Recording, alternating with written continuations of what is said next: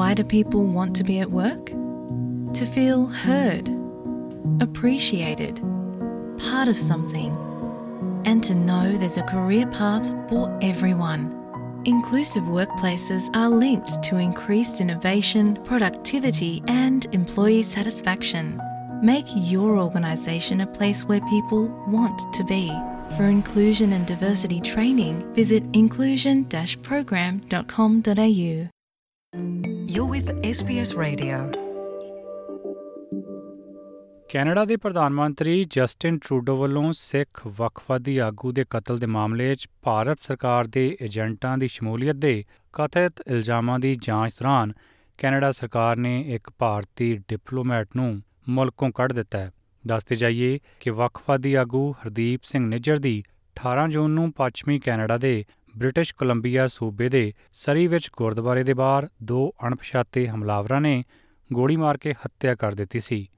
Trudeau ਨੇ ਸੰਸਦ ਦੇ ਹੇਠਲੇ ਸਦਨ ਹਾਊਸ ਆਫ ਕਾਮਨਸ 'ਚ ਆਪਣੇ ਸੰਬੋਧਨ ਵਿੱਚ ਆਖਿਆ ਕਿ ਕੈਨੇਡੀਅਨ ਸੁਰੱਖਿਆ ਏਜੰਸੀਆਂ, ਕੈਨੇਡੀਅਨ ਨਾਗਰਿਕ ਹਰਦੀਪ ਸਿੰਘ ਨਿੱਜਰ ਦੇ ਕਤਲ ਦੇ ਮਾਮਲੇ 'ਚ ਭਾਰਤ ਸਰਕਾਰ ਦੇ ਏਜੰਟ ਦੀ ਸ਼ਮੂਲੀਅਤ ਦੇ ਗੰਭੀਰ ਦੋਸ਼ਾਂ ਦੀ ਸਰਗਰਮੀ ਨਾਲ ਜਾਂਚ ਕਰ ਰਹੀ ਹੈ।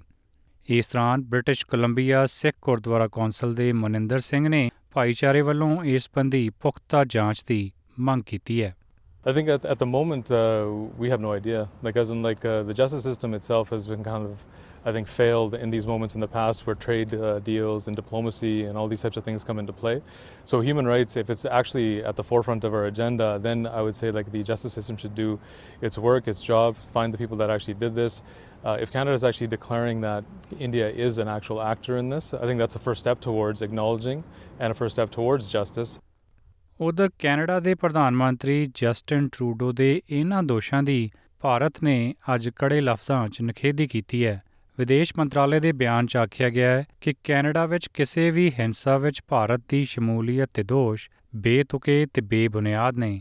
ਕੈਨੇਡਾ ਦੇ ਪ੍ਰਧਾਨ ਮੰਤਰੀ ਨੇ ਸਾਡੇ ਪ੍ਰਧਾਨ ਮੰਤਰੀ ਨਾਲ ਗੱਲਬਾਤ ਵਿੱਚ ਇਹੀ ਦੋਸ਼ ਲਾਏ ਸਨ, ਜਿਨ੍ਹਾਂ ਨੂੰ ਅਸੀਂ ਪੂਰੀ ਤਰ੍ਹਾਂ ਖਾਰਜ ਕਰ ਦਿੱਤਾ ਸੀ। ਭਾਰਤ ਇੱਕ ਜਮਹੂਰੀ ਮੁਲਕ ਹੈ ਜੋ ਕਾਨੂੰਨ ਦੇ ਸ਼ਾਸਨ ਲਈ ਵਚਨਬੱਧ ਹੈ। ਇਸ ਦੌਰਾਨ ਭਾਰਤੀ ਵਿਦੇਸ਼ ਮੰਤਰਾਲੇ ਨੇ ਇਸ ਸਿਲਸਿਲੇ 'ਚ ਭਾਰਤ ਵਿੱਚ ਕੈਨੇਡਾ ਦੇ ਹਾਈ ਕਮਿਸ਼ਨਰ ਨੂੰ ਤਲਬ ਕੀਤਾ ਹੈ। ਕੈਨੇਡਾ ਸਰਕਾਰ ਵੱਲੋਂ ਭਾਰਤ ਦੇ ਇੱਕ ਸੀਨੀਅਰ ਡਿਪਲੋਮੈਟ ਨੂੰ ਦੇਸ਼ ਛੱਡਣ ਦੇ ਹੁਕਮ ਦੇਣ ਬਾਅਦ ਭਾਰਤ ਨੇ ਵੀ ਅਜਿਹੀ ਜਵਾਬੀ ਕਾਰਵਾਈ ਕੀਤੀ ਹੈ। ਭਾਰਤ ਨੇ ਇੱਕ ਸੀਨੀਅਰ ਕੈਨੇਡੀਅਨ ਡਿਪਲੋਮੈਟ ਨੂੰ ਕੱਢਣ ਦਾ ਫੈਸਲਾ ਕੀਤਾ ਹੈ ਤੇ ਵਿਦੇਸ਼ ਮੰਤਰਾਲੇ ਨੇ ਆਖਿਆ ਹੈ ਕਿ ਉਸ ਨੂੰ 5 ਦਿਨਾਂ ਦੇ ਵਿੱਚ-ਵਿੱਚ ਭਾਰਤ ਛੱਡਣ ਦੇ ਹੁਕਮ ਦਿੱਤੇ ਗਏ ਨੇ।